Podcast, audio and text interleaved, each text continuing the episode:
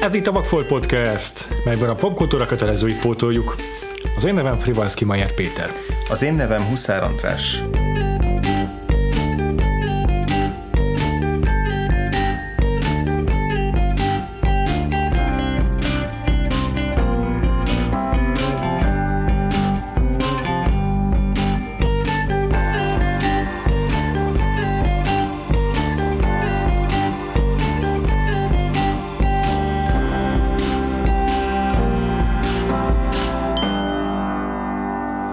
1988-ba jutottunk Oscar tematikájú évadunkban, és ez az év olyan filmekről szól, amelyeket már kívülről fújunk. Ezért olyan filmet választottunk az idei, ez évi adásunk témájának, amely eleve idegen nyelvű film, és, ide, és az idegen nyelvű filmes uh, Oscarban is csupán jelölt maradt, és nem igen, vitte el Igen, úgyhogy ez így nem, a, nem az év nagyágyúi közé tartozik. viszont nekünk egy eléggé méretes nagyvakfoltunk első kiszínezendő darabját tartalmazza. Ez egy európai rendezőről van szó, Pedro Almodovárról. És arról nem beszélve, hogy azért ez a film ez máig is szóbeszéd tárgya. Van Broadway adaptációja, és amúgy is Almodóvar életművének egy, egy nagyon fontos darabja, hiszen ez, ennek köszönhető a nemzetközi elismertsége is és a későbbi karrierét, azért karrierjéhez sok ajtót megnyitott ez a film.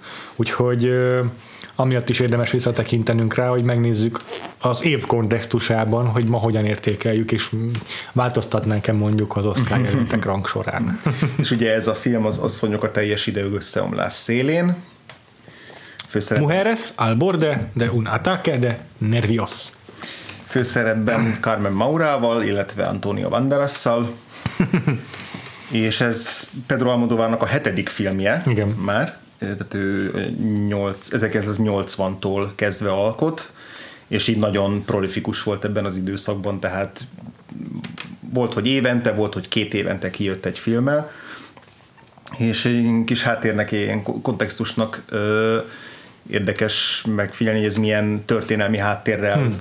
háttérből indul ki, mert hogy itt a a Franco éra utáni, ugye, ami ugye 70-es évek közepén ért véget, egy nagyon hosszú 25 vagy 35 éves diktatúra, és azt követően egy a demokrácia, ahogy így berobbant Spanyolországba, ez indított el ilyen nagyon, nagyon friss és szabad elvű mozgalmakat, pont így a 80-as években, ami, ami arra irányult, hogy, hogy itt hirtelen megszabadult a spanyolok, elsősorban Madridban tetőzött ez, vagy ott volt egy nagyon jelentős mozgalom a fiatalok körében, hogy így megszabadultak ettől a kolonztól, és akkor most hirtelen minden tabut át lehet lépni, minden élvezetnek lehet hódolni, legyenek azok drogok, vagy éjszakai élet, vagy, vagy, vagy szex, vagy bármi. Ezt a, ezt a mozgalmat hívták La Movidának, ez ilyen ifjúsági mozgalom volt, ilyen kulturális festők, írók, graffitisek, minden, és így ez egy, egyben egy nagyon hedonista mozgalom is volt, vagy hedonista ö, életvitel, tehát itt azért rengetegen hm. meghaltak drogtúladagolásban, tehát hogy volt ennek egy árnyoldala is, de ugyanakkor volt egy ilyen hirtelen szabadsággal való, ilyen büszkén és bátran való élés, és ennek az egész mozgalomnak az egyik jeles alakja, meg egyik zászlóvívője volt pont az Álmodovár, aki így az első filmjeibe pont ezeket a tabukat rúgta fel teljes izé, páros lábbal.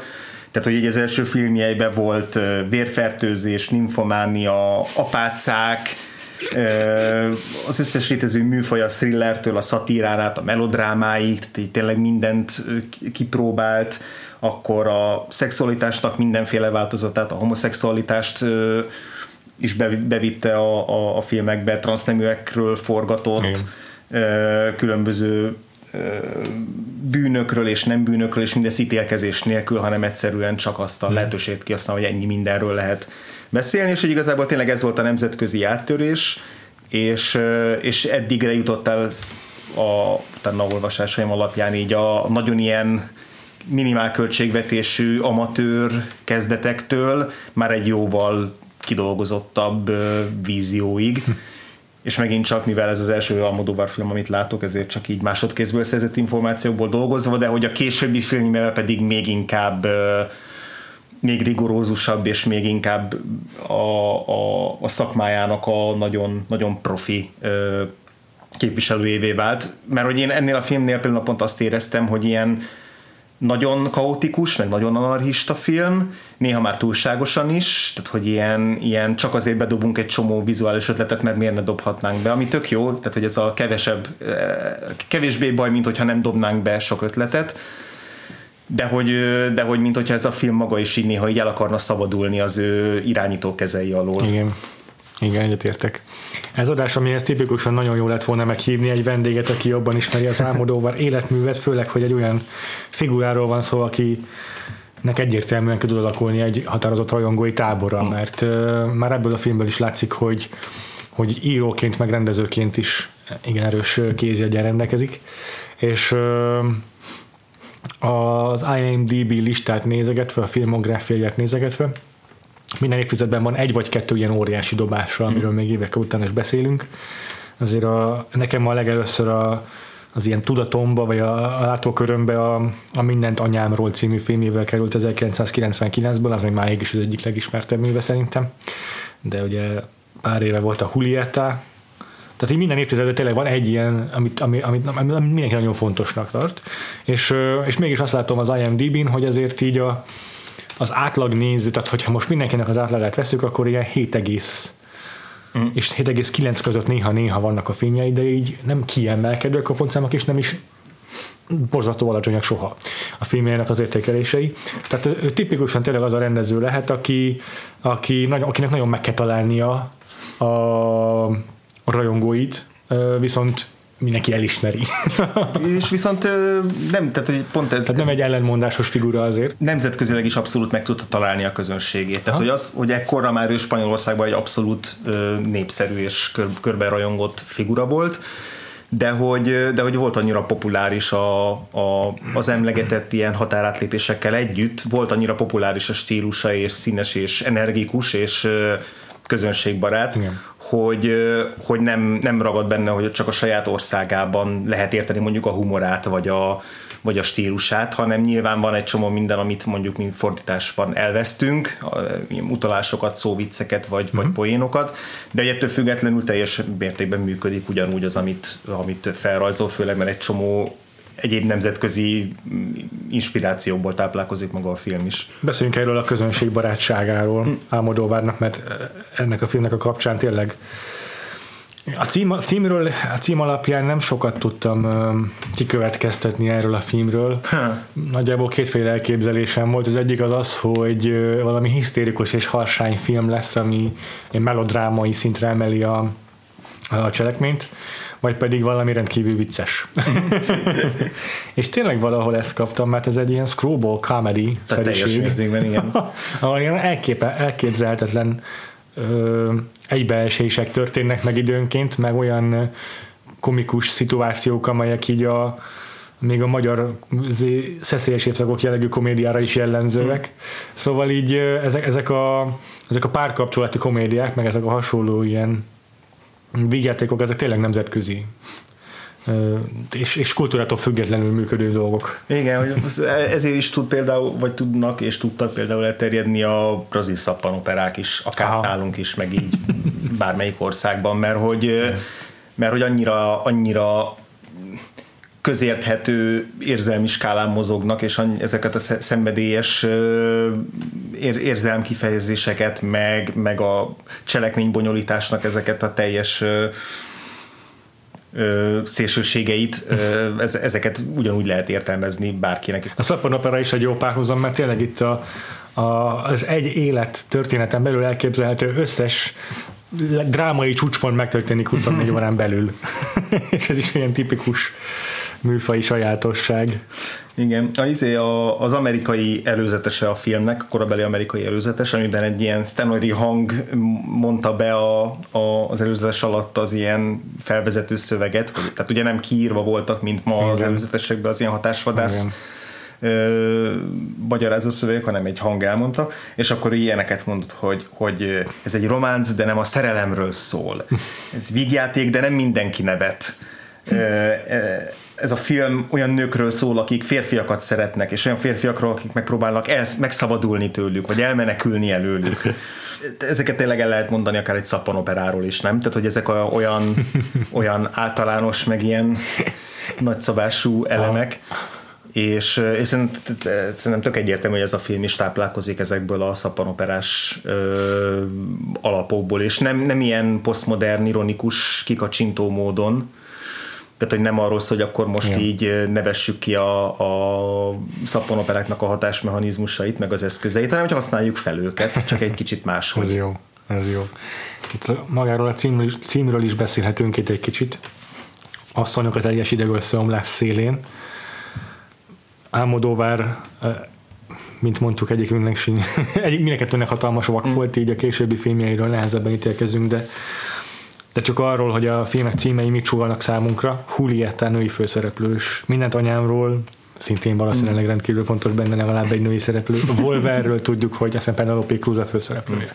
Hogy Almodovar bizonyára nagyon jól bánik a női eh, karakterekkel, amennyire én tudom, egy matriarchális familiában nőtt fel, tehát így kicsit olyan lehet, mint a Amerikában Joss Whedon, hogy így bár fehér férfi, de fontosnak tartja a jó női karaktereket, és így a, gyakran a főszereplőjének is azok őket teszi meg. És Álmodóvárnak ez a története is szinte kizárólag nőkről szól. Mm. És a két, két jelentősebb, hogy igen, két jelentősebb férfi karakter van benne, meg egy, meg egy komikus geg, egy, egy taxisofőr. Igen. és mindegyik, mindegyik karakter, mindegyik nő egészen más. és, és mindegyikükre igaz, amit mondasz, hogy, hogy hogy szappanoperai eseményeken mennek keresztül, hmm. és pont az bennük a pont azért kedvel őket a néző, mert nem a szokásos főszereplői egy szokásos történetnek. És valószínűleg ez a szappanoperáknak is a vonzereje, hogy a legtöbbjük tényleg nőket helyez a középpontjába. A, az első 12, ami eszembe jutna, valószínűleg mind női főszereplő szappanopera, uh-huh. és és és mindig ők a, a ezeknek a hatalmas drámáknak nem csak az elszenvedői, de azért katalizátora is egyben. És ez is egy érdekesség ennek a műfajnak szerintem, hogy lehet ezt úgy is tekinteni leereszkedő módon, hogy hát a otthon vasalóházi asszonyoknak készített műsorok ezek csupán, meg lehet úgy is tekinteni, hogy ez az a piaci ö, szegmens, ahol fontos szerephez jutnak a nők hosszú-hosszú évtizedek óta. És ugye a másik, ami benne van ebben a címben, ez a teljes idegösszeomlás, ami meg, ahogy mondtad is, egy ilyen hisztérikus történetre utal, és ugye a, ennek is ilyen so, sok évszázados története van, hogy a hisztéria szó az ugye milyen konnotációban jelenik meg nőkkel Igen. kapcsolatban. Igen. A, a, akár elmegyógyintézetbe zárt nőktől kezdve a bárkire ráfogni, hogy hisztérikus, mert, mert egyszerűen az érzelmeit kifejezi, vagy, vagy, vagy kényelmetlen valamiért, ami, amit csinál, vagy le akarjuk szerel, vagy le akarjuk férfiaként szerelni őket azzal, hogy na, ez csak egy hisztérikus nő. Hm. Tehát, hogy van ennek a szónak egy kulturális beágyazottsága is, meg, meg társadalmi beágyazottsága, hm. és, és szerintem ezt is tudatosan a, játsza ki a film, Aha. megint csak ítélkezés nélkül, tehát megint csak nem arról szól ez a film, hogy így mutassunk be egy csomó őrült nőt, és akkor röhögjünk rajtuk, hogy milyen idióták, meg hogy mennyire nincsenek, mennyire kontrollálatlanul viselkednek, hanem az, hogy van egy ilyen szituáció, ugye a fő, főhősnőnk, akit Carmen Mauro játszik, ez a Pepa, ő épp egy durva szakítás kb. másnapján veszük fel nála a fonalat, tehát egy nagyon friss szakítás után, és akkor így egy kb. 24 órás, ahogy mondod, időtartamot felülelő Screwball comedy látunk, amiben, amiben hol hol megpróbálja levadászni azt a férfit, aki őt cserben hagyta, hol megpróbál bosszút állni rajta, hol, hol megfeledkezni róla, hol nem. Tehát egy olyan viharos érzelmi állapotban van, ami, amit aztán tetéz egy rengeteg más mellékszál, ami mindig hozzá csapódik be, néha szó szerint az ő lakásába. és, és hogy a film az, az így körülbelül azt állítja, hogy ez így teljesen természetes, hogy, hogy valaki ebben a szituációban 24 órán keresztül küzd azért, hogy visszanyerje az irányítást a saját élete fölött, mert ugye a film körülbelül úgy ér, az, azzal ér véget, hogy, hogy elrendezi magában ezt az egész dolgot, és úgy tud hazamenni, hogy most akkor már, már, már egyben van. és hogy körülötte meg mindenki más is valahol, hol a szétesés határán van, hol nem, és akkor, hogy hogyan lehet ezt, ezt, így, ezt így kordában tartani körülbelül. Igen. És Igen. a Screwball Comedy műfaj az meg pont arról szól, hogy így ne lehessen kordában tartani az eseményeket, hogy így lavinaként görgessék eh, egymást így lefelé a hegyen, és még, még így oldalról még így plusz lavinákat is dobáljuk Igen. be folyamatosan. Tehát, hogy ez így, maga a filmnek a műfaja is az ellen ö, az ellen harcol, hogy ez a főszereplőnő össze tudja szedni magát, és hogy ez is egy ilyen plusz feszültség. És ezzel vissza is tudunk kapcsolni kicsit a múlt heti adásunkhoz, mert ez a film legalább olyan bolond, mint a Moonstruck.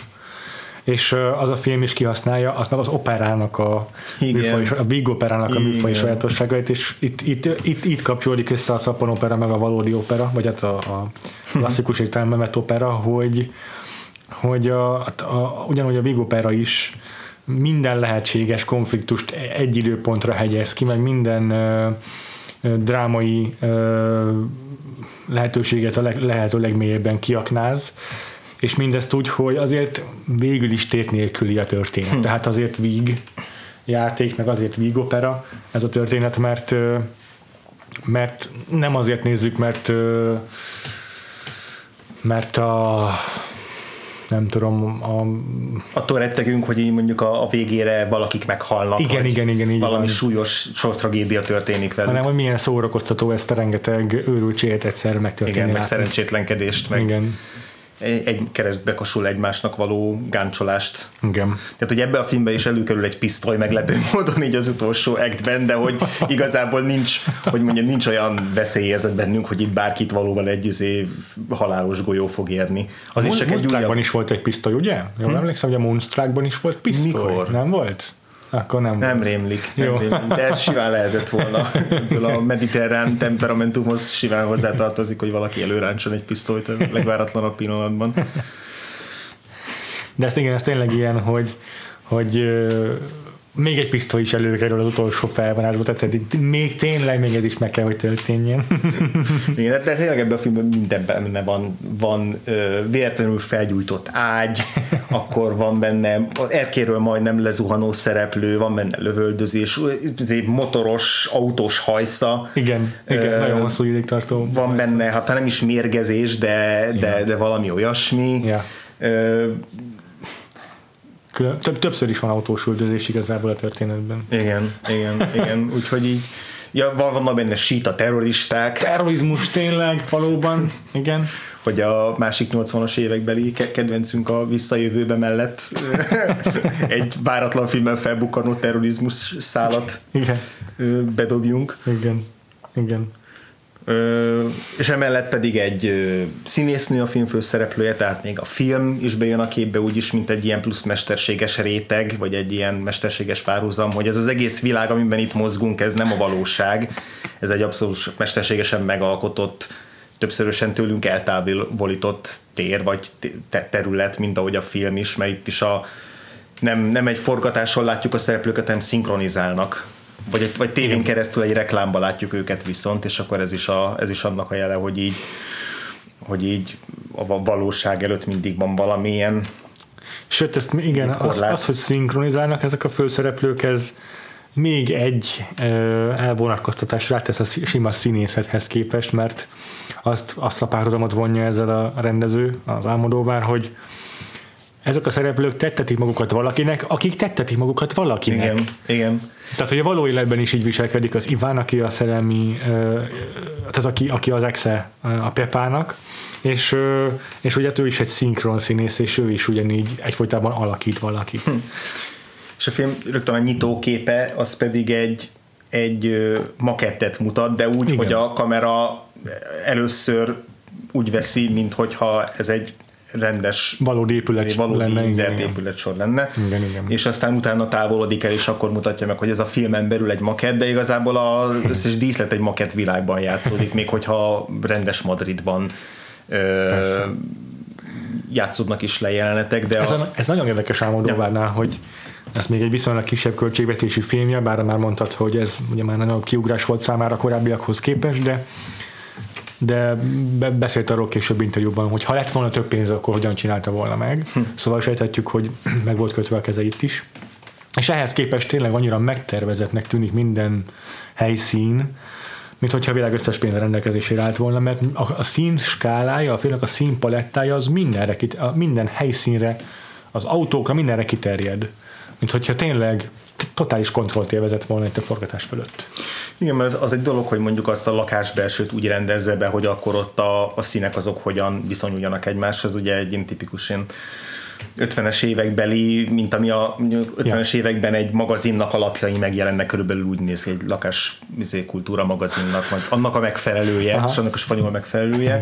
Tehát egy ilyen kirakat lakásban ö, lakik ö, Pepa, és ott játszódik Az a egy, film. Hogy penthouse. Igen, igen. igen. igen.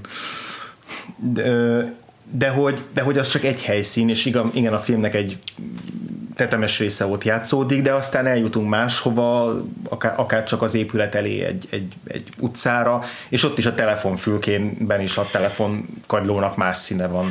Hát az összes telefonfülke egyedien néz ki. Igen, igen, igen. Tehát, hogy minden egyes helyszín, meg minden egyes ö, díszlethely, ahova ellátogatunk, az így pontosan meg van tervezve az, hogy a melyik szereplő hányszor váltson kosztümöt, és mikor, milyen színre, az is így szemléltatóan ki van találva. Nagyon gondolkoztam azon, hogy vajon milyen milyen szimbolikát lehet így kialakítani itt a, a színhasználatra, igen, milyen színelméletet, mert hogy az egyetlen, hogy a két domináns szín az a piros meg a kék, uh-huh. és uh-huh és amit egyértelműen meg lehet állapítani végig egész filmben, hogy szerintem nincs olyan jelenet, ahol ez a két szín ne lenne egyidejűleg jelen kontrasztban. Uh-huh. Tehát, hogy mindig legyen egy ilyen feszültség, hogy valaki pirosban van, vagy valaki kékben. Uh-huh. Vagy amikor egy film egy korai, korai jelenetében az Iván hazatelefonál, akkor az úgy néz ki az a kép, hogy be, a telefonfülkét kívülről veszi a kamera, és ilyen három osztatú, hmm. három részre van szabdalva. Igen. A bal oldal, a jobb oldal az, az vörös színű, és középső sáv az kék, és abban a sávban látszik a, az Iván. Tehát, hogy ott is meg van alkotva, hogy legyen egy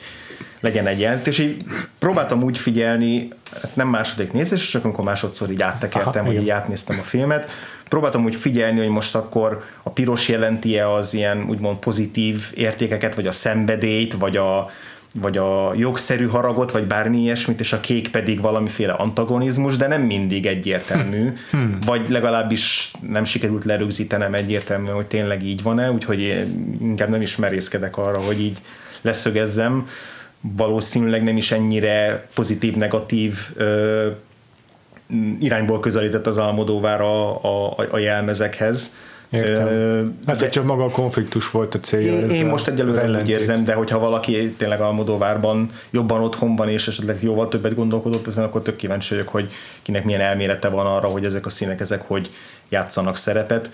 Tényleg mondom, a piros és a kék az így. Tehát amikor a, amikor a Pepa pirosban van, akkor biztos, hogy a barátnője mondjuk egy kék farmerben jelenik meg, és akkor mm-hmm. amikor az egyiknek piros csíkos ruhája van, akkor a másiknak kék csíkos lesz, és és ugyanez a díszletekben is, tehát mondjuk a kék színű uh, húzattal letakart ágy gyulladt fel ugye a vörös lángokkal, tehát hogy minden egyes snitben kávé van, van ilyen, és azon kívül meg még használ rengeteg más nagyon élénk élénk pasztel szint. Tehát élénk a... pasztel, ami nekem, nekem is uh, szemet szúrt, hogy uh, mennyire pasztálás a színvilága, és ezzel megint csak a, az 50-es évekre tudok visszakapcsolni, mert a, a Technicolornak is szerintem volt egy kicsit ilyen pasztelles hangulata sokszor sok filmben, és a, az egész ilyen screwball comedy meg egyértelműen kapcsolódik, inkább a 40-es évekhez, de azért a színe, ha színes filmet kell nézni, akkor meg bőven belefér, hmm. hogy a Technicolorhoz is kapcsoljuk, és akkor ezzel az egésszel van egy ilyen retro hangulata is a filmnek. Igen, de az Almodóvár még említett ilyen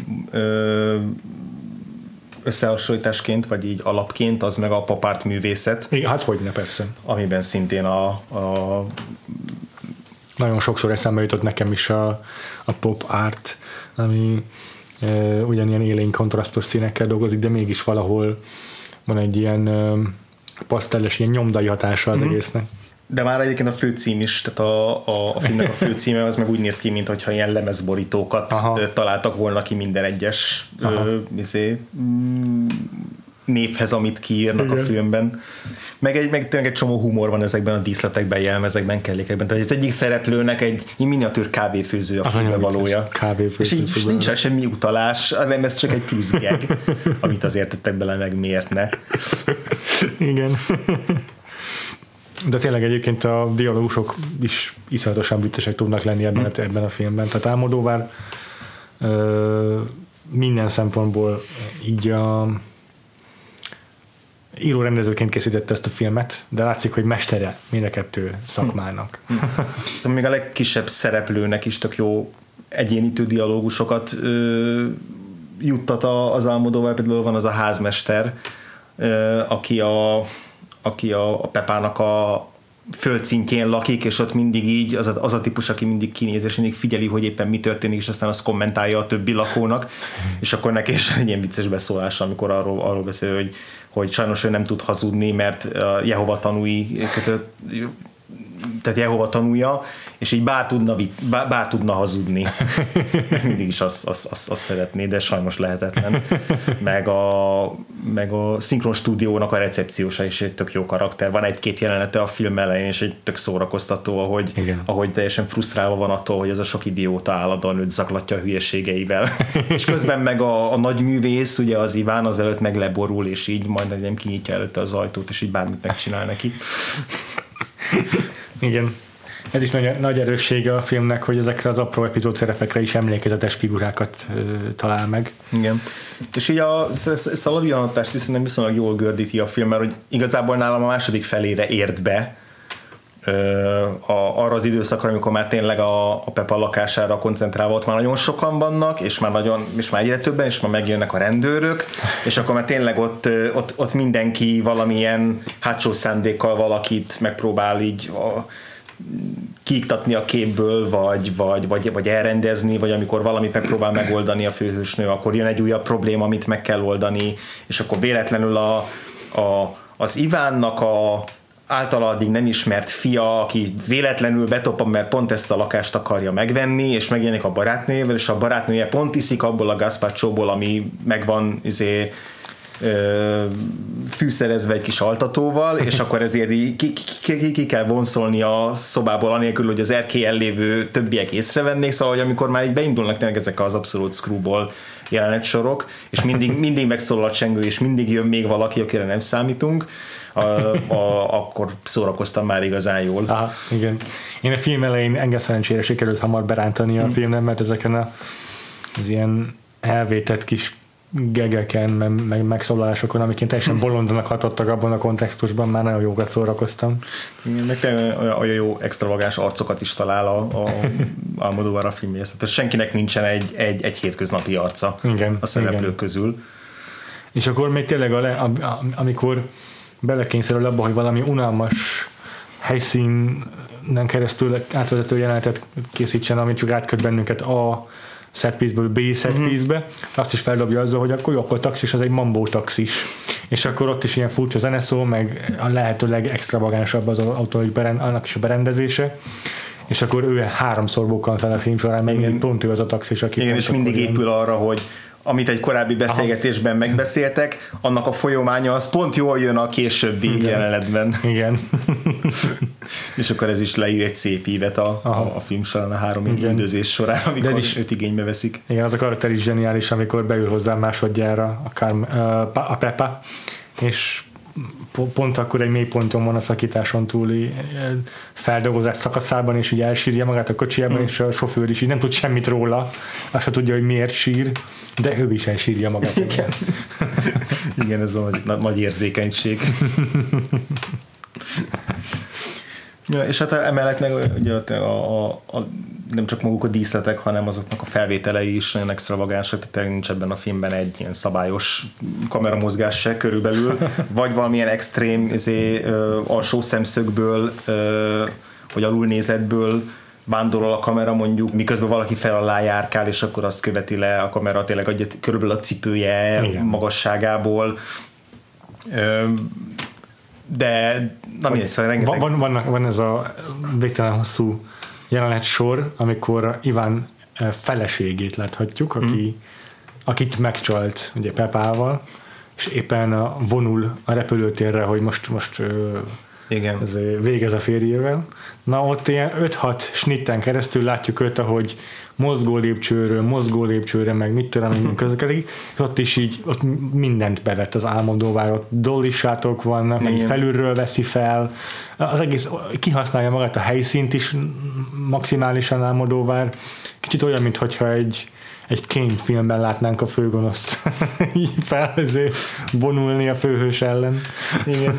és igazából pont ebben éreztem néha azt, hogy, hogy úgy hogy úgy néha már öncélúvá válik ez a fajta, ez a fajta kivitelezésbeli extravagáns jelleg, mint van egy, van egy jelenet a film felénél, amikor egy telefonbeszélgetésnél, csak az, hogy feldobjon egy új egy telefonbeszélgetést, mert korábban is mit én, csak a száját veszi az egyik szereplőnek, vagy, vagy váltogat egy telefonfülke, meg egy, meg egy szobabelső között, de amikor már mindent kihasznált, akkor az egyik párbeszédnél jó, akkor minden, mind a két szereplő nézzen egyenesen a kamerába és úgy beszéljen, és akkor egy kicsit, ah, jó, akkor még ez is. De mondom, hogy ez a, ez a, kevesebb, ez a, ez a kevesebb probléma, mint hogyha fantáziátlan lenne egy film. Igen. Csak, csak nem mindig éreztem motiválva azt, hogy, hogy mikor milyen eszközt vett be, hanem csak az, hogy még vessük be ezt az eszközt is, mert miért ne. Igen sokszor az van tényleg ezekkel a rendezői eszközökkel, ki kell őket érdemelni, hmm. nem csak vizuálisan, hanem hanem meg kell tudni indokolni ezeket, az, ezeket, az eszköz, ezeket a döntéseket, rendezői döntéseket a, a scriptnek is valahogyan. És, és amikor ezt nem teszi meg a történet, akkor az válik öncélúvá. Hm.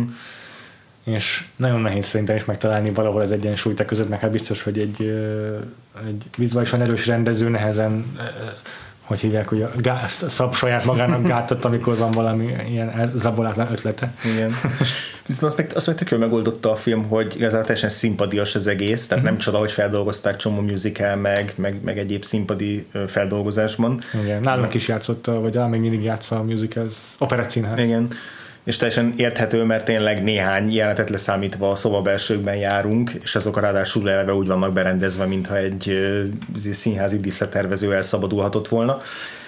De hogy közben meg, meg mégis azt érzed, hogy filmet nézel, és nem azt, hogy egy, egy, Persze. egy színpadi előadásnak a, a lefilmezett verzióját. És ez pedig a kamerájából, tehát a kamera mozgásaiból éri el lámodóvá. Meg az ügyes vágásaival, igen. Aha, igen. Mert tényleg a Screwball az mindig elsősorban a tempó és a ritmus az, ami hozzá tartozik, hogy azt hogyan tudja valamelyik rendező alkalmazni, és itt szerintem tényleg, főleg mondjuk, főleg mondom a film második felébe, ott, ott nagyon jó ütemben Igen. gyorsítja fel a cselekményt, és vág a poénok között. Igen, az első felében nekem ott logott ki alólább, hogy több olyan jelenet volt, ami még ilyen elidőzősebb, szükségtelen lett, amiket simán kivágna egy amerikai producer a filmből de a 89 perces kis szűkös játékidőbe, aminek az eleve az első 6 perce az csak a főcím, simán belefért ez, az a, ez a pár apróság szerintem még.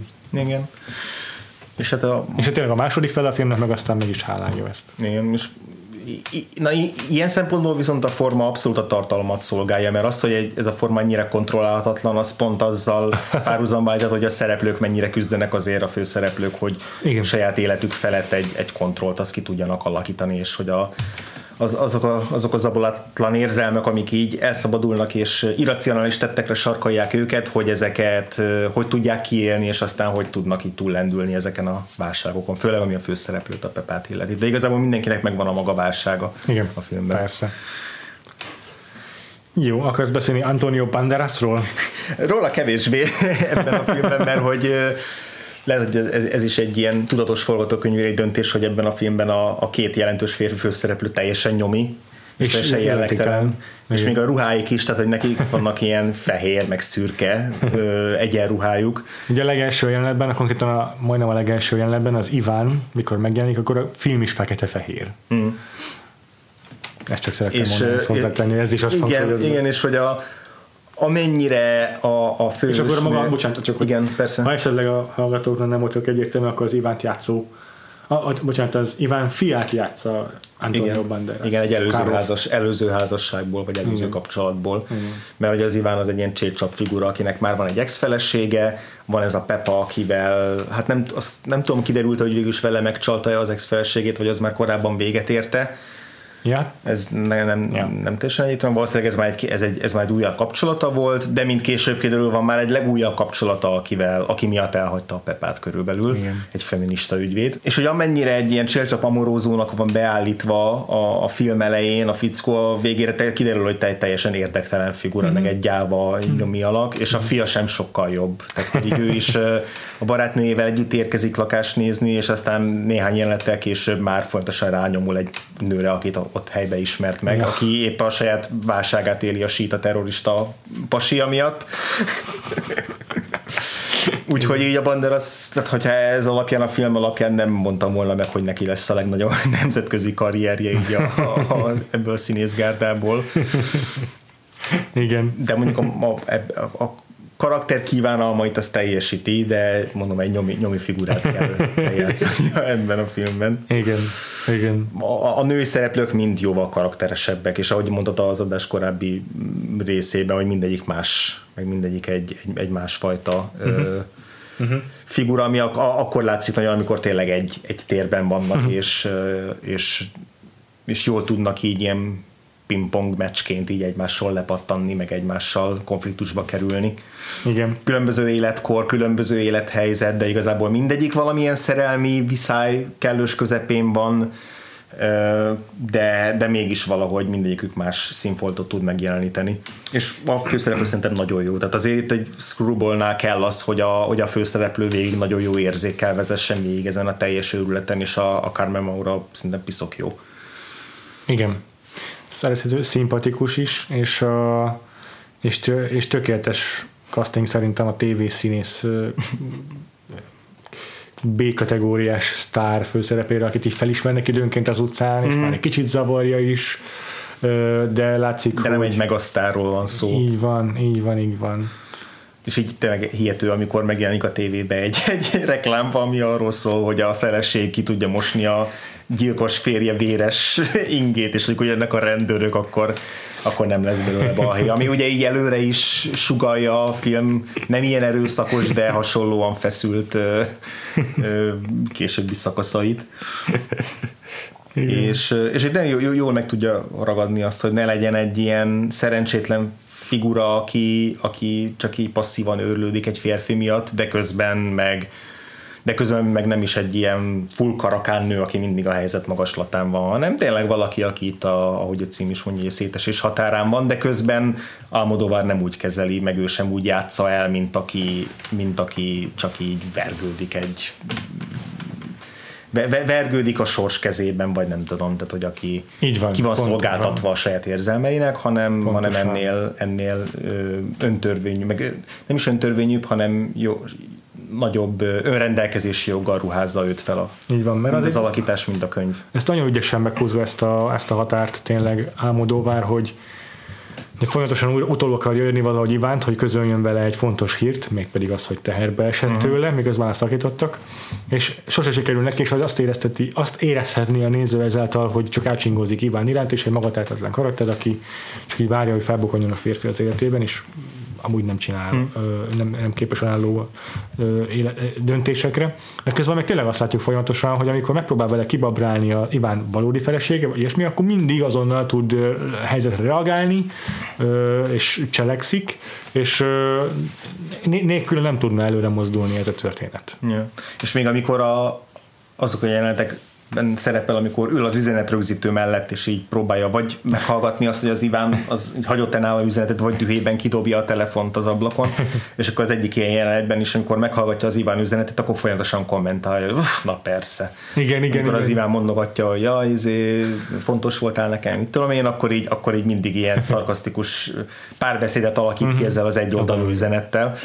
Ez is nagyon vicces. Egyébként az Álmodóvár azt mondta, hogy az egész az így onnan indult az egész ötlet, hogy így neki is volt egy olyan korszak az életében, amikor így úgy ment haza mindig, hogy így na vajon hagyott-e neki valaki üzenetet az üzenetrögzítőn, akkor nagyon szomorú volt, amikor senki üzenetet, és ebből az elhagyatottság érzésből akart viccet csinálni egy vígjátékon keresztül, és így ez saját helyzetére is rímelt, meg azt mondja, hogy, hogy volt egy közeli barátnője, akinek oh. az életére szintén rímelt ez a helyzet, és aztán, aztán amikor az a közeli, közeli barátnője megnézte ezt a filmet, és magára ismert benne, akkor ezt nem különösebben értékelte.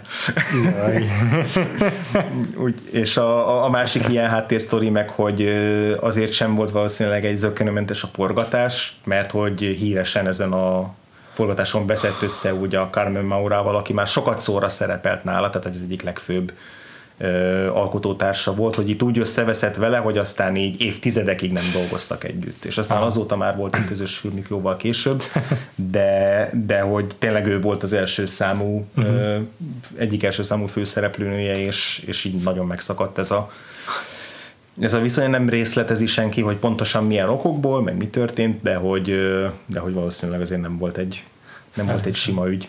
Igen. Álmodóvárnak viszont a film ugye idegen nyelvű film kategóriában jelölést hozott, mm. illetve később a 2002-es filmjével a Able con Eijával, a, a Beszélj hozzával uh-huh. sikerült is nyernie Oscar-t a legjobb írás kategóriában, tehát nem is idegen nyelvű filmben jelölték, hanem a legjobb forgatókönyv kategóriában, uh-huh. és rendező jelölést is kapott, tehát... Ami ugye azért elég viszonylag ritka. Igen, viszonylag ritka. Vagy nem amerikai, rend, vagy ne, nem amerikai és nem angol rendezőtől. Így teljes a...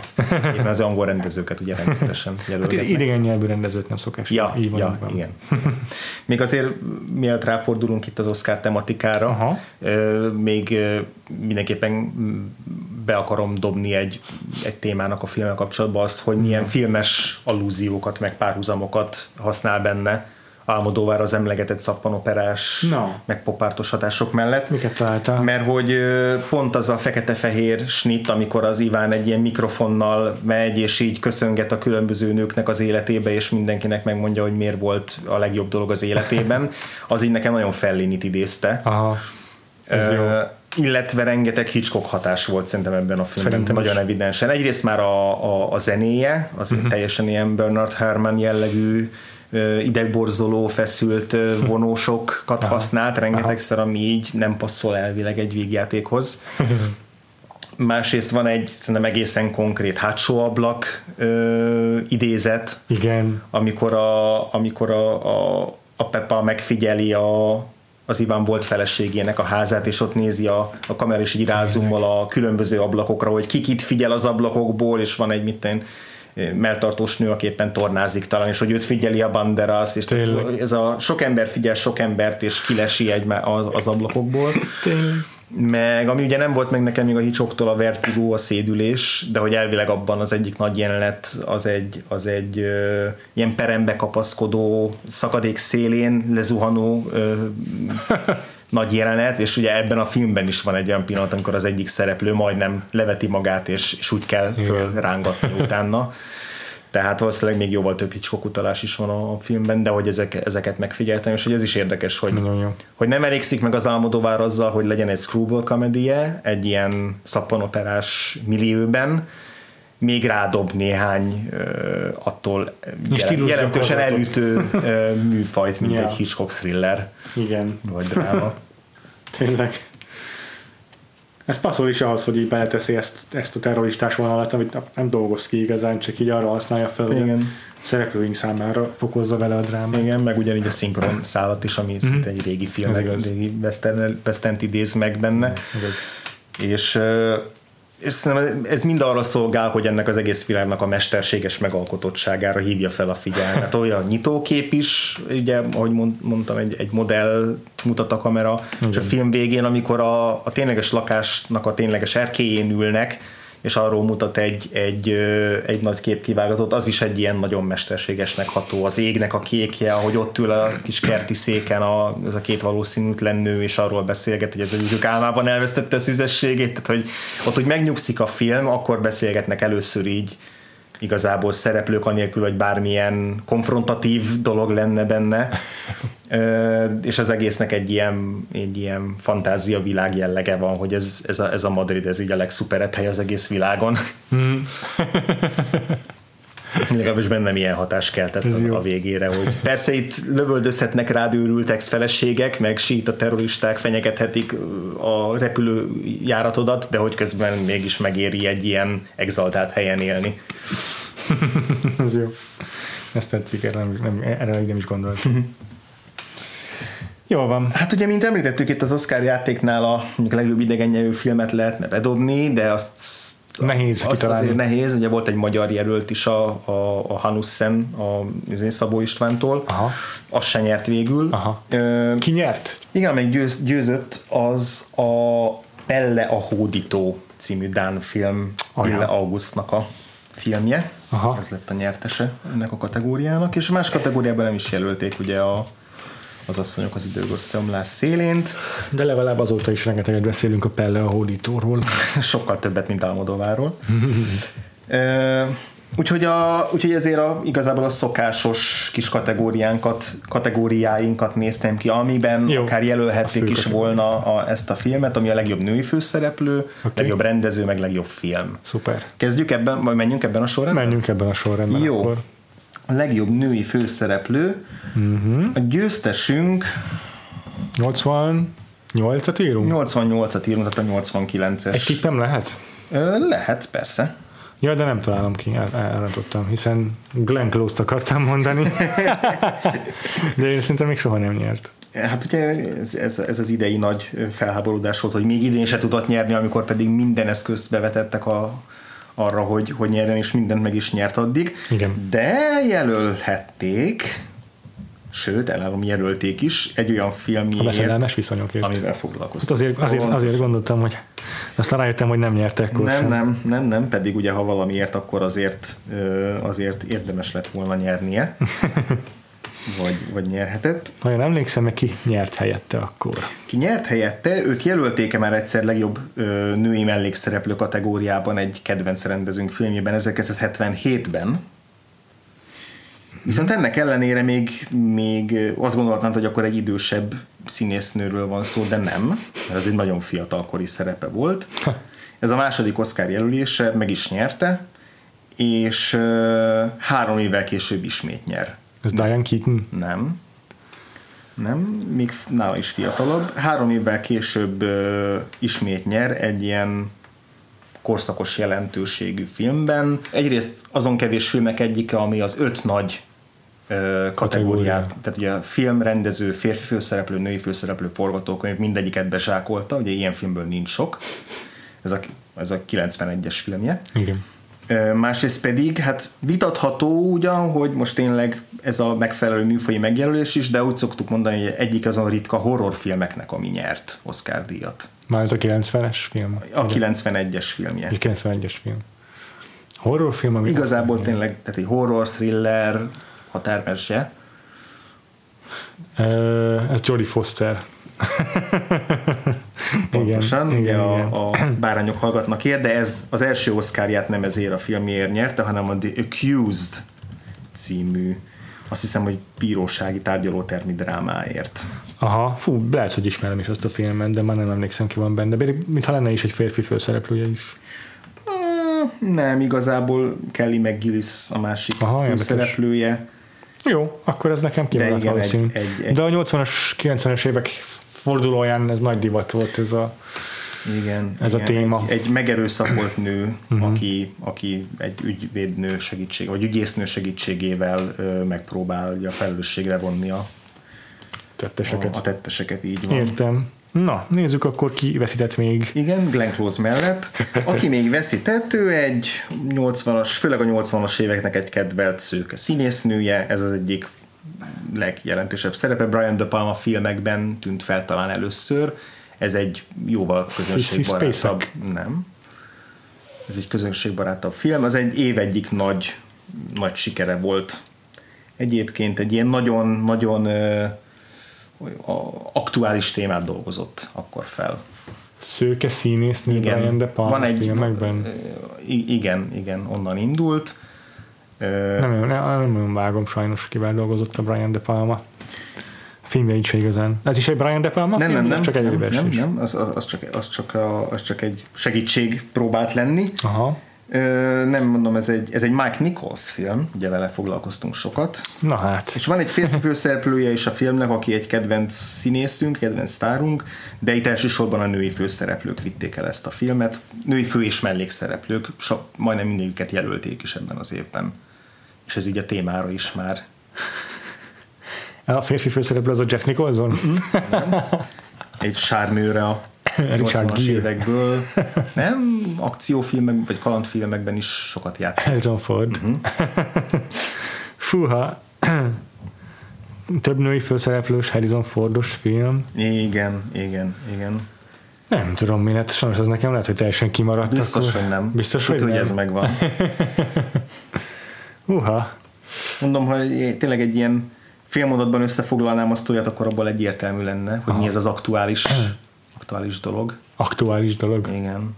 Mármint, hogy így, úgy aktuális, hogy így igazából röhelyes, hogy ez egy, egy filmnek lehet így a szinopszisa, és hogy ez egy ilyen, ilyen nagy dolog, de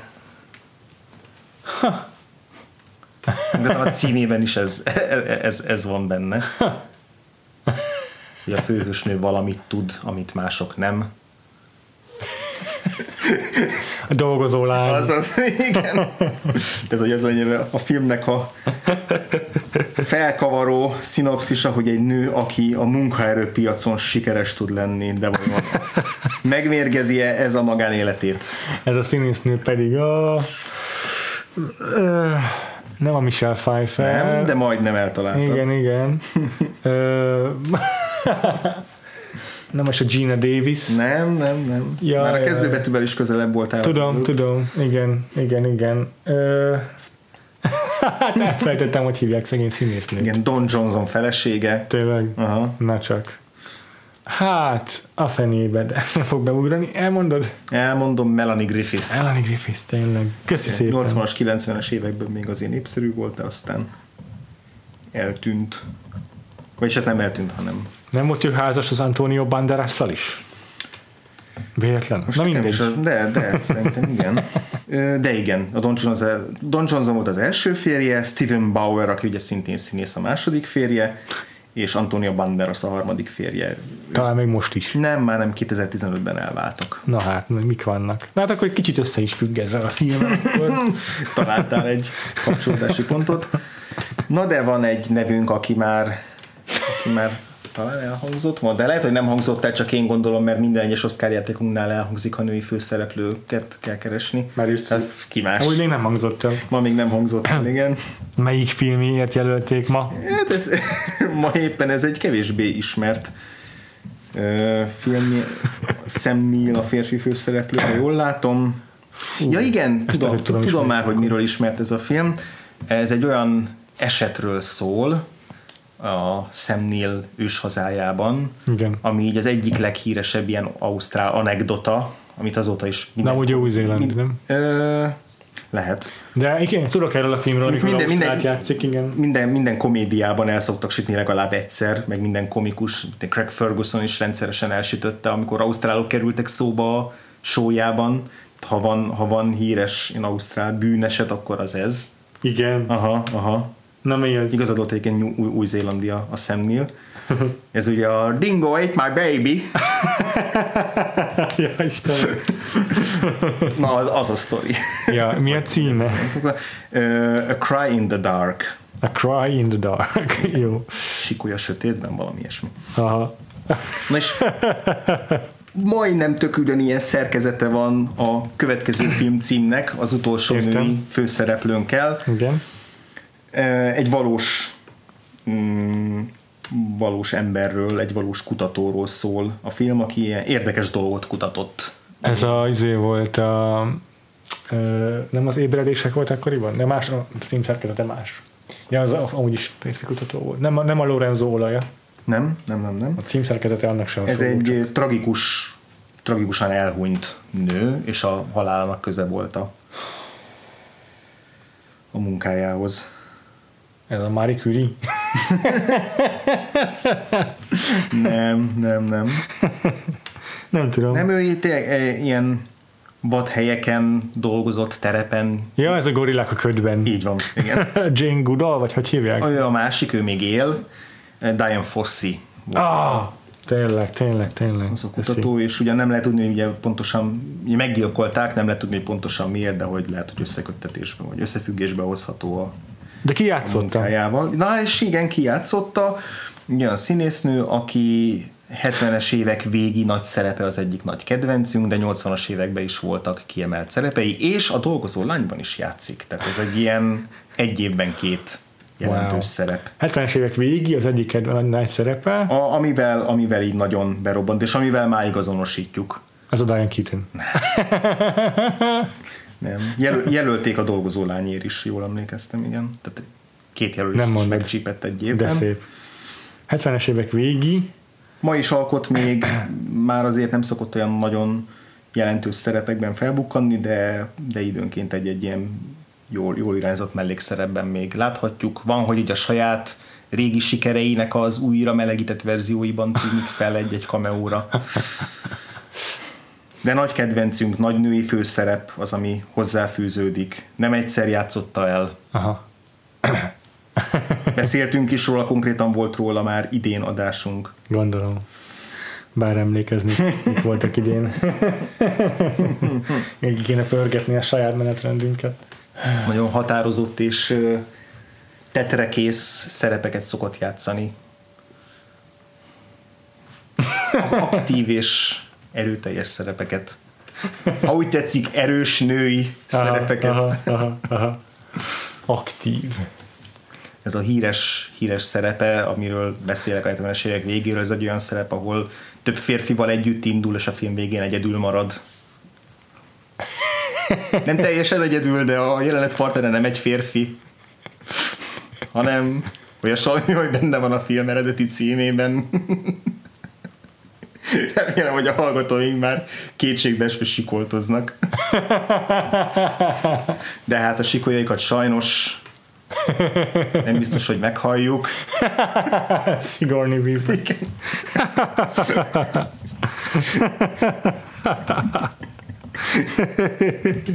Szép. Jól van. Na, akkor mit gondolsz, hogy ezek közül mit jelöltek legjobb filmére és legjobb rendezésre? Elárulom, hogy most a kelletérnél több különbség lesz a... Sejtettem ez alapján legalábbis. De a dolgozó lány szerintem mind a két kategóriában jelölték. Mike Nichols-t is, meg a legjobb filmet is. Így van, pontosan. Ez egy, amit biztosra mondanék, a többit nem. A Van veszedelmes viszonyokat még szerintem legjobb filmre jelölték, legjobb rendezésre nem. Bingo! Szuper, pontosan így van. Másik három filmről, sőt több mint három filmről nem beszéltünk, Nagyon mármint a, a, a, többi ö, jelöltünkről. Igen. Van még, ö, van még két közös, tehát amit jelöltek Mhm. filmre és rendezőre is. Uh-huh. Kezdjük azzal, amelyik nem nyerte meg az Oscárt, Melyik kategóriában? egyikbe se. Tehát a legjobb rendezőt és a legjobb okay. filmet sem Rendben. meg. De akkor van egy, ami megnyerte az Oscar mind a két kategóriában? Így van. Oké, okay. Tehát azonos a, értem. azonos a kettő. Van egy azonosság, ami csak jelölt maradt, egy olyan rendező, akivel foglalkoztunk ebben az évadunkban, és egy olyan filmben, ami nem igazán tetszett. Brit rendezőről van szó. Igen, igen, igen. Brit rendező, ez a Roland Joffé. Várják. Nem, ez a film egyikünknek se tetszett úgy igazán. Ja, Te igen. jobban értékelted egy picit a megvalósítását, de Terry Gilliam? Mm. nem. Hát, olyan brit rendező, de Aha, vagyok aha. persze.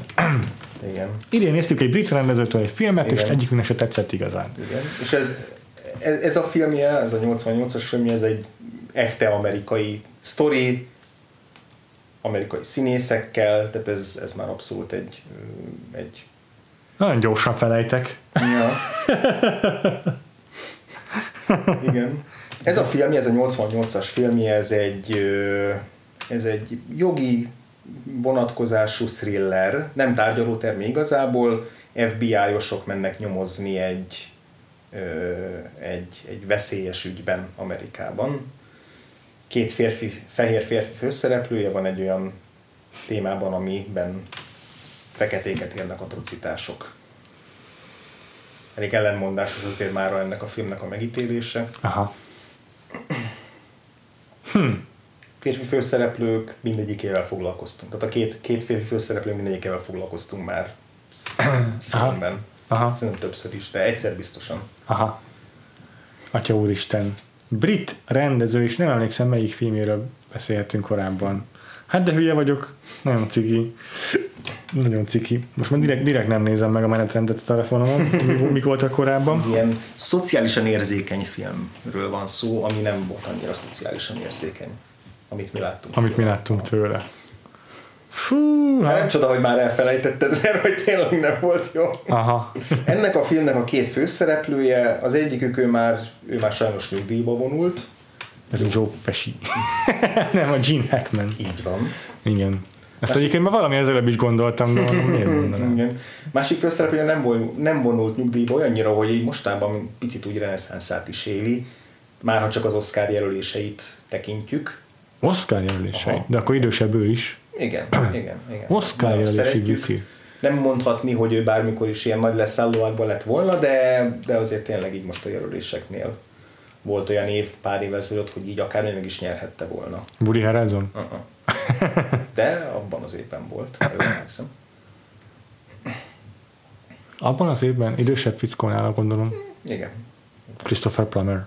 Nem. Ne, annyira nem idős. Ja, sejtettem. Uh, fú, Gonoszokat is szokott játszani. Általában gonoszokat, de most pont az Oscar jelölése az nem, nem gonosz szerepekért történt. hát én csak három gonoszt ismerek Hollywoodban Na jelenleg. kik azok? Ők Egyikük se lehet, mert Christoph Waltz, Nem. meg uh, Hugo Weaving, és a harmadik pedig a, a Ben Mendez, hogy egyikük se. Nem, nem, nem. Ő, ő ennél hát ő, ő, úgy gonoszokat játszó színész, mint ahogy a Gary Oldman gonoszokat játszó színész, hogy jóval régebb óta játszik rendszeresen gonoszokat, de mondom most pont a, az egyik Oscar jelölése, ami két éve volt férfi mellékszereplőként, az, az, egy, az egy abszolút rendes fickó, és tavaly, vagyis hát idén ugye, tehát a, az, id, a, Idei Oscar az idei szezonban. Oscar a tavalyi filmekről, ott pedig férfi főszereplő jelölték egy olyan filmért, ami nem létezik.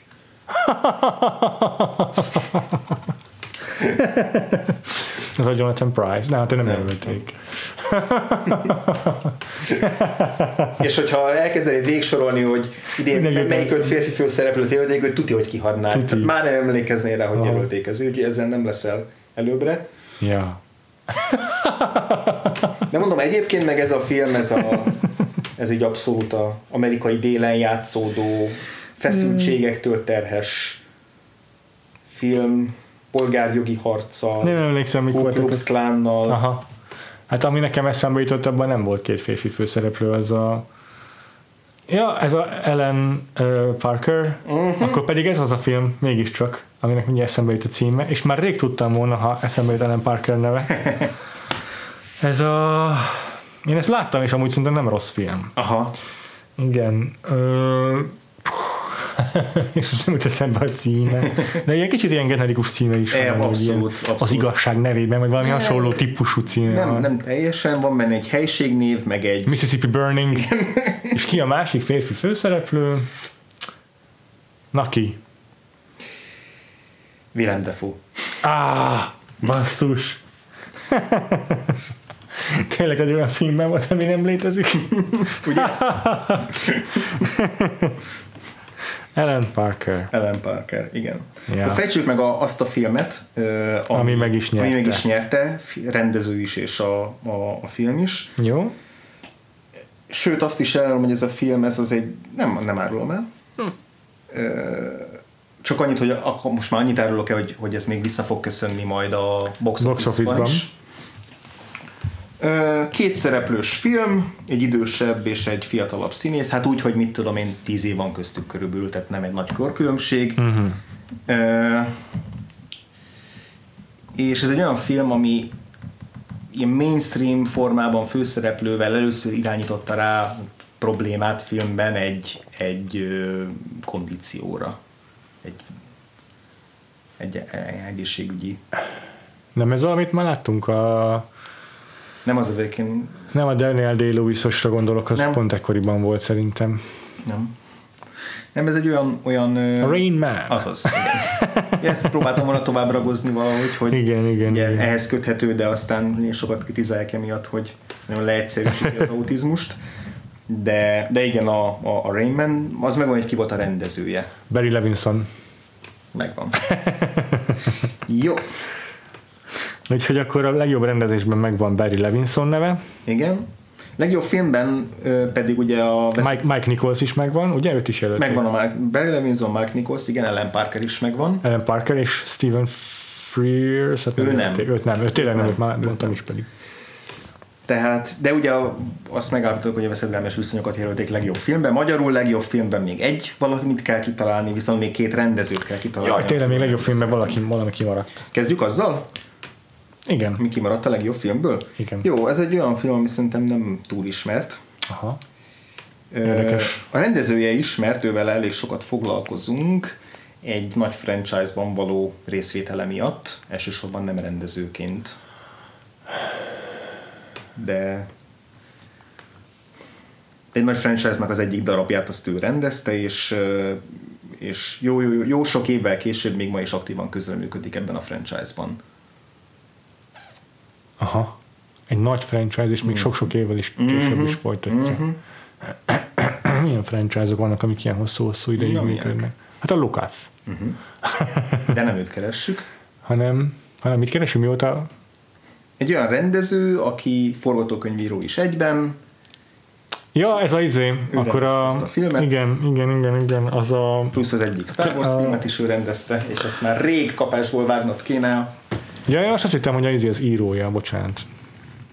De akkor nem.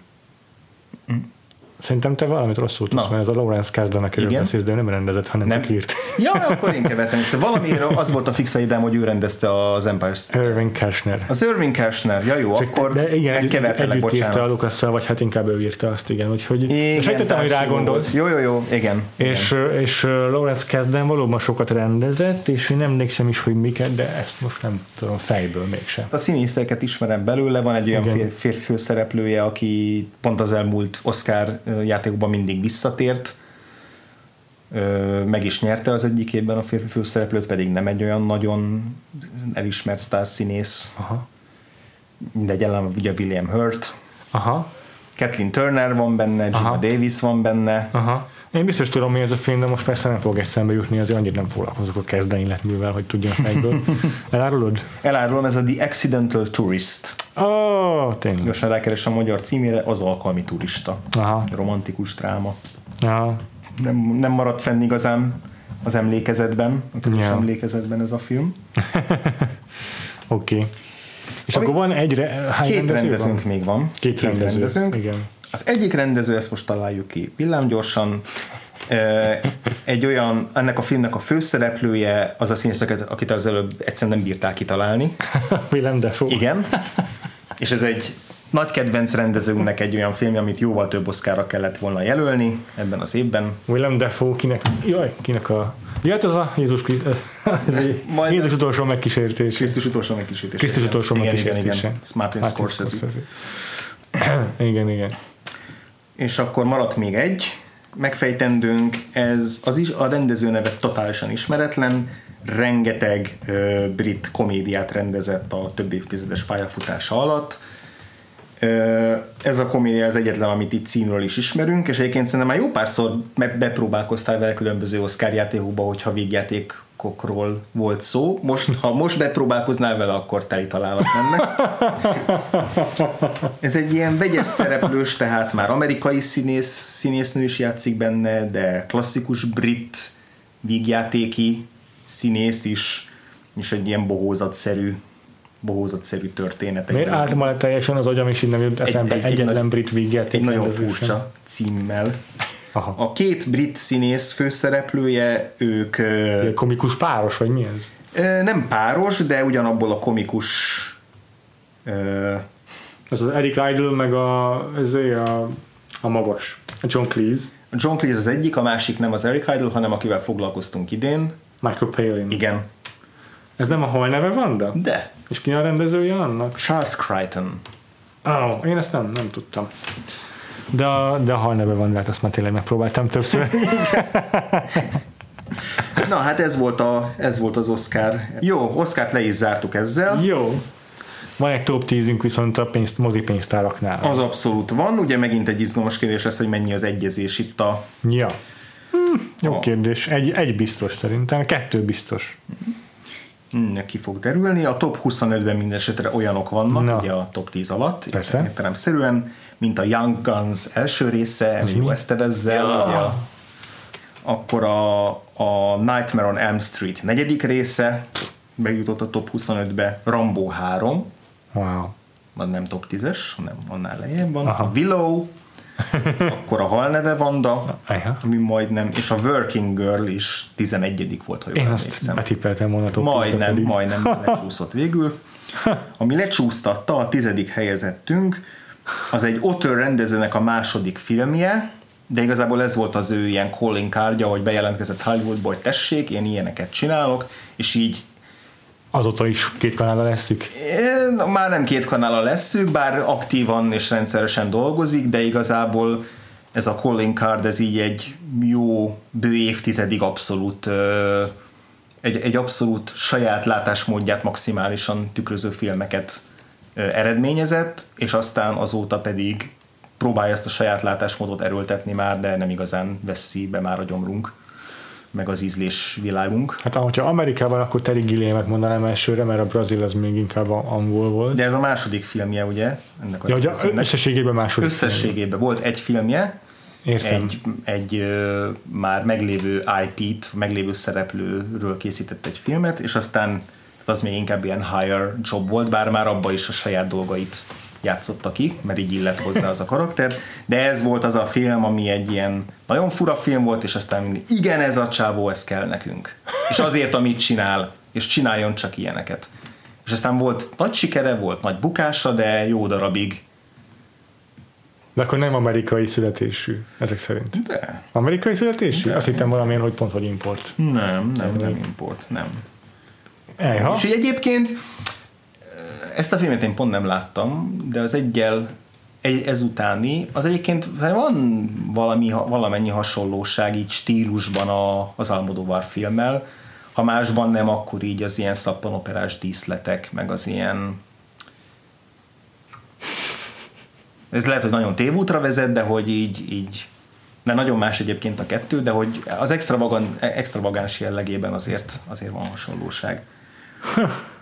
És mondom, igazából nagyon sokáig kitartott abban, hogy ez a stílus, amit ő űz, ebben ő nagyon jó, és aztán egy idő után meg így elfáradt a dolog, de, de ő nem fáradt el, mert dolgozik azóta is, és még néha nagy sikerei is vannak. Tim Burton. Beetlejuice. Az. Igen. És ugye ezért gondoltam, hogy az ollókezű Edvardban ez a kertvárosi, nagyon Igen. színes környezet, Nagyon jó. amilyen szappanopera, csak, Teljesen csak, csak, ő, csak ő abszolút ironikusan használja. Uh-huh. Teljesen működik a dolog. Aha. Szóval az tizedik lett. Nem csoda, Aha. hogy, nem csoda, hogy rákapott Hollywood. Szép. Jó. Kilenc. Innentől viszont akkor Tim Burton most egy jó darabig velünk fog tartani Legtöbbször igen. Ö, az évadban. Ja, kilencedik helyezettünk. Egy, ö, ez egy nagyon tipikus 80-as évekbeli film, a posztere is ilyen csupa neon felirat, meg neon színek, meg ezért. Ez a film ez olyan, mintha semmiről nem szólna, és mégis tök nagy siker lett, és ez egyértelműen a sztárnak köszönhető, akivel el lett adva a film. Egyébként egy ilyen romantikus sztori, bár alapvetően nem a romantikus filmjeiről ismerjük ezt a színészt, de ez tipikusan az a film, hogy a sztár elviszi a filmet, ami igazából nem szól semmi érdekesről. 80, nem, nem, ez így kevés. Oké, okay, ez a sztárunk itt még abszolút nem került Oscar közelbe, de azt hiszem egy év múlva már igen csak Oscar közelbe került, soha nem nyert Oscárt, Aha. és valószínűleg már nem is fog. Tom Cruise. Nem, hát az mo- ja. Idén Oscar közelbe került a Rain man szerintem. Nem?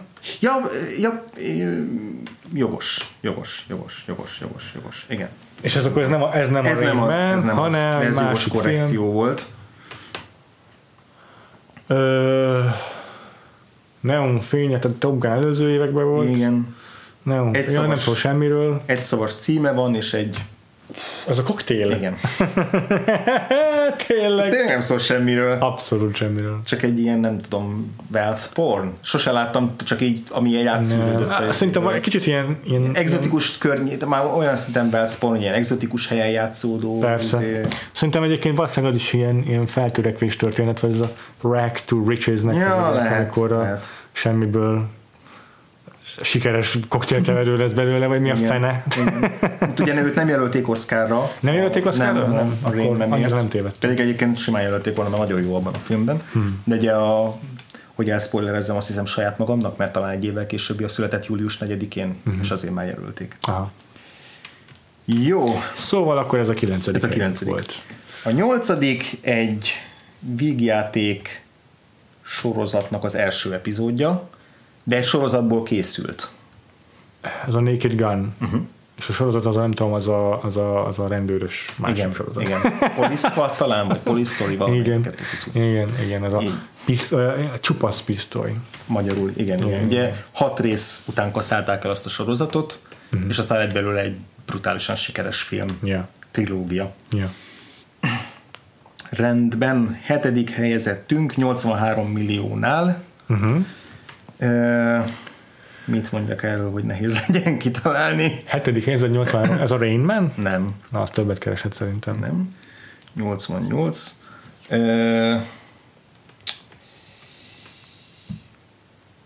Valami franchise film?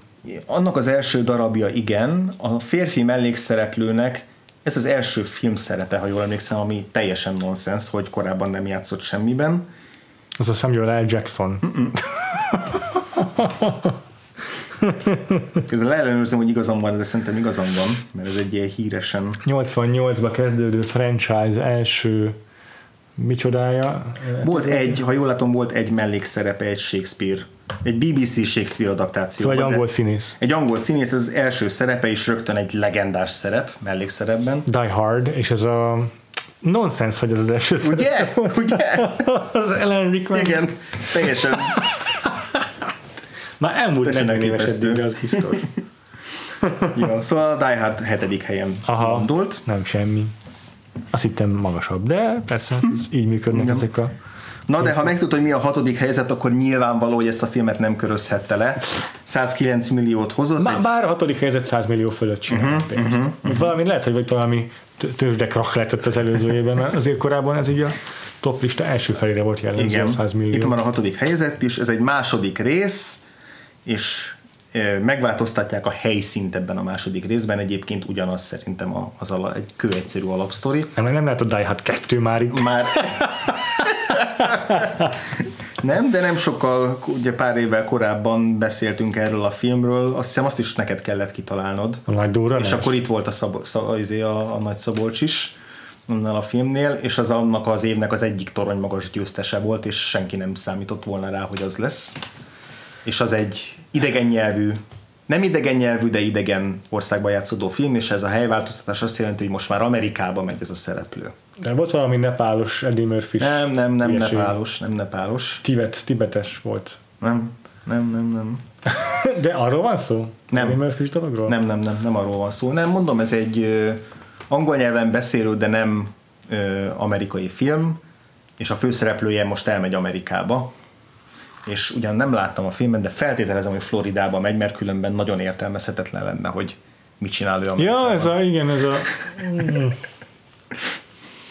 azt- Crocodile Dundee Igen. 2. Igen, pedig azt hiszem New Yorkba megy, de Igen, igen, New Yorkban, de értelmezhetetlen, és szerintem az egy olyan film, amit senki nem ért, hogy hogy lett ilyen Nem. sikeres, mert az IMDb-n szerintem 5 pont körül van. Igen. A második és, rész. és szerintem ezt a ezt ugye beszéltünk arról, hogy az első részt azt valamit egy 8 millió dollárból hozták össze, egy átszámolva, és nem hiszem, hogy ez sokkal többe került, és lehet, Biztos. 100 milliót hozott. Tehát így Aha, igen, az igaz. miért? Miért történnek ilyen dolgok? Nem baj, legalább Paul Hogannek nem, nem kell koplalnia, gondolom azóta se. Valószínűleg azóta csak kiadott egy életrajzi filmet, hogy ő a Crocodile Dundee. 5,6 IMDb-n a második rész. Hm. Rendben, ötödik helyezettünk, egy vígjáték, két férfi főszereplő, a poszterén az egyik főszereplőnek idől a másik főszereplőnek. Nem mondod? Hát, ha ebből már megvan. Hány ilyen? 112 milliót hozott. Egyik fekete bőrű, a másik fehér? Nem, mind a kettő fehérbőrű, de, de egy, egy ilyen fura ellenmondásra épül a, a gag az egész filmben. Ez a Big? Nem. Még nem, Még szerintem, nem. mert az biztos föntebb van akkor. Ö, De hogy ez fura ellentmondásra épül. Igen, hogy ez a két szereplő ö, És hogy, hogy fogalmazzak, hogy ne derüljön. Egyikük gazdag, a másik szegény. Nem, nem, nem, de egy, egy, egy, egy ilyen tényleg egy mondatban összefoglalható gag az egész alapja, és szerintem annál nem is több sokkal ez a film. Rendezője olyas valaki, akit a 80-as éveknek az egyik legjelentősebb vígjáték rendezője. Leonard Nimoy. Nem lenne rossz tipp. Nem lenne rossz tipp, de egyébként ő is szokott néha színészkedni, vagy szokott, szokott ré, ré. Frank Oz. De körülbelül ezeket a neveket. Na jó, gondolkodjunk inkább akkor, hogy Jó, mi ez igen. a ellen. Mi, mi, mit is mondtál a koncept, koncepciójáról a filmnek? Hát, hogy ö, itt van ez a két szereplőnk, akik a poszteren az egyik nekidől a másiknak, ja, ja, meg ja, tudja ja, tartani, Ja, ja, ja, ja, ja. könnyű nekidőlni, mert Igen, mert az egyik az Arnold Schwarzenegger, a másik úgy Danny DeVito. azért biztos benne, hogy elég lesz ennyi. Aha. És ez melyik ez a film? Ez az ikrek. Ennyi, igen. Fú, kirendezte, basszus. Egy magas ember, meg egy alacsony, akik ikrek. Tessék, itt van Igen. egy rakáspénz. Igen. Jaj, kirendezte ezt? Uh, tényleg körbelőttem. Még 18 millióból készült, de hát az azért nem annyira kevés, és cserébe hozott több mint százat. Hihetetlen amúgy, igen. Na, ki volt a rendezője, tudod? Még elfejtettem. Ivan Reitman. Oh, tényleg. Ő az, akit még nem tippeltél be a 80-as évekbeli rendő, rendezők közül. Tényleg. Oké, okay, negyedik helyezett, 115 millió az előbb már be akarta tippelni. Akkor ez a Big Így van. hát, Tom, Tom, Tom Hanks-es végjáték. Mhm. Uh-huh. Ami segítség felnőttem magyarul. Harmadik helyezett egy olyan színész, akivel már beti, akit már betippeltél, és talán az egyik legnagyobb sikere volt a végjátékai közül. És egy tök jó filmről van szó. Egy színész. Egy színész, igen. És nem mindegyik filmje tök jó ebből az érából, de ez szerintem még ma is abszolút szórakoztató vállalható. 128 milliót hozott. Hogyan mondod, mi a, mi a, mi a most a, nem értem. Ez a színész, a főszereplője a filmnek? A főszereplő a filmnek az előbb már be akartad dobni, egy korábbi, vagy ez a filmjét be akartad dobni. Most a, a És ő a kornak a milyen? box office játékában.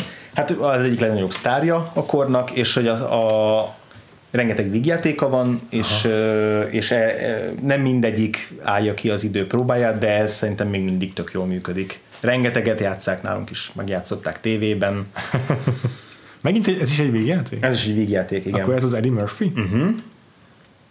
És ez kiállta az időpróbáját, és 88 Szerintem igen. biztos. Ö, hát a 48 óra már, jó- már sokkal, sokkal Az már jóval régebbi, igen. Beverly Hills, Beverly Hills is az is régebbi, igen. Akkor ez az Amerikába jöttem. Pontosan. Coming to America. Igen, igen, igen. Aha, nagyon nem, nem, nem semmi ez az év, azért nagyon sok vígjáték került be ide. A második helyezettünk az az egyik all-time what the fuck film. És az is what the fuck, hogy itt 156 millióval második helyezett. Egy technik, technikailag is egy ilyen izgalmas kísérlet, de hogy ez, ezt miért ebben a műfajban próbálták, és hogy hogy sikerült belőle egy ilyen egyébként egy- el- jó filmet csinálni, de hogy ez, ez, ez hogy gondolta bárki is, hogy ez jövedelmező lesz. Egy olyan rendezőnek egy filmje, aki már sok mindent rendezett eddig is, máig is alkot, és ma, ma is rendületlenül kísérletezik technológiai vívmányokkal, bár rohamosan csökkenő sikerrel. Például a tavalyi Ez a Robert 2018-as Zemeckis. filmje az jó nagy blama volt, igen. Jaj, És volt ez a What the Fuck film, ami egyszer már szóba került egy Jack Nicholsonos filmünk kapcsán, ilyen párhuzamként, váratlan párhuzamként, egy korábbi évadunkban. Vagy, igen, korábbi évad volt. korábbi évadunkban, egy Jack a Nicholson színészes film évadunkban. kapcsán. Jézusom, Úristen, nem is tudom. Meglepő műfai hasonlóság miatt. Igen, Igen. mert ez is egy film noir. Mhm. ja, szóval izé. Film noir csavarral. Aha, ez a Roger Nyulapácban. 156 millióval, 88 Őrület. második legjobban teljesítő filmje. Őrület. Egy film, amiben animációs szereplők egy kőkemény maffia filmbe kerülnek, Őrület. vagy izé noárba. Ez, És így, az első. ez így, hogy. És az első Rain Man. kizárásos alapon pontosan. Tehát ugye ez az az év, ami, ami, ami szerintem egyik utó, utolsó évek egyike, amikor még nem klasszikus blockbuster így be tudta zsebelni az Lehet. első helyet. Lehet. Vagy Lehet, legalábbis már ugye ritkulnak ezek az évek. És az, a sztárok is ritkulnak mostanra már. Tom Cruise látszik, hogy még itt képes erre. Igen. Igen. Jól van. Akkor eh, lezártuk a... nyúl, bocsánat. Semmi baj. Lezártuk a tippelős szakaszát az adásunknak, még egy dolog maradt hátra, remékelni az asszonyok az idők összeomlás szélén. Feltehetőleg ez amerikai remake lesz, de hát majd kiderül. Igen, hogy érdemes is a 80-as éveken belül is gondolkodni. Most utoljára játszhatunk még olyannal, hogy Igen. ha csak nem Így van. akarjuk a 89-es film, hogy még abban az évben valaki Azért nyerészkedni akarjon rajta. Ja. De kipörgetjük, melyik évtizedben működik a, az elvetemült producer, aki megpróbálja ezt feldolgozni. Négy évtized kerülhet szóba. Így van, egy 8 oldalúval dobunk, és megfelezzük a számokat felfelé kerekítve. Uh-huh. 8-as, megint 2010-es Ez most jöttek a harmadik szerintem. Ezzel a kockával csak támadást kéne dobni. és megpörgetjük, milyen kategóriában remake ez a rend, Aha. ez a producer.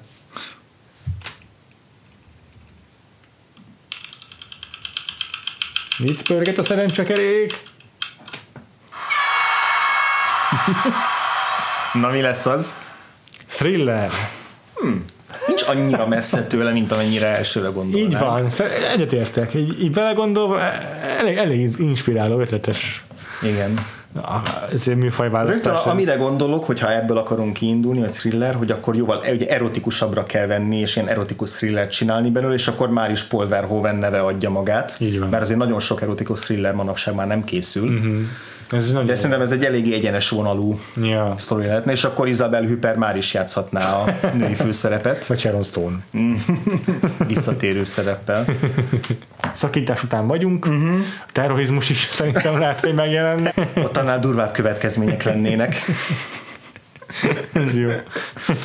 És hát biztos, hogy igen, tehát itt a, nem, a, nem a screwball comedy lenne a hangsúly. Egyébként mi Brian Meglenne. De Palmára is bízhatnánk akkor. Hmm, abszolút. Igen.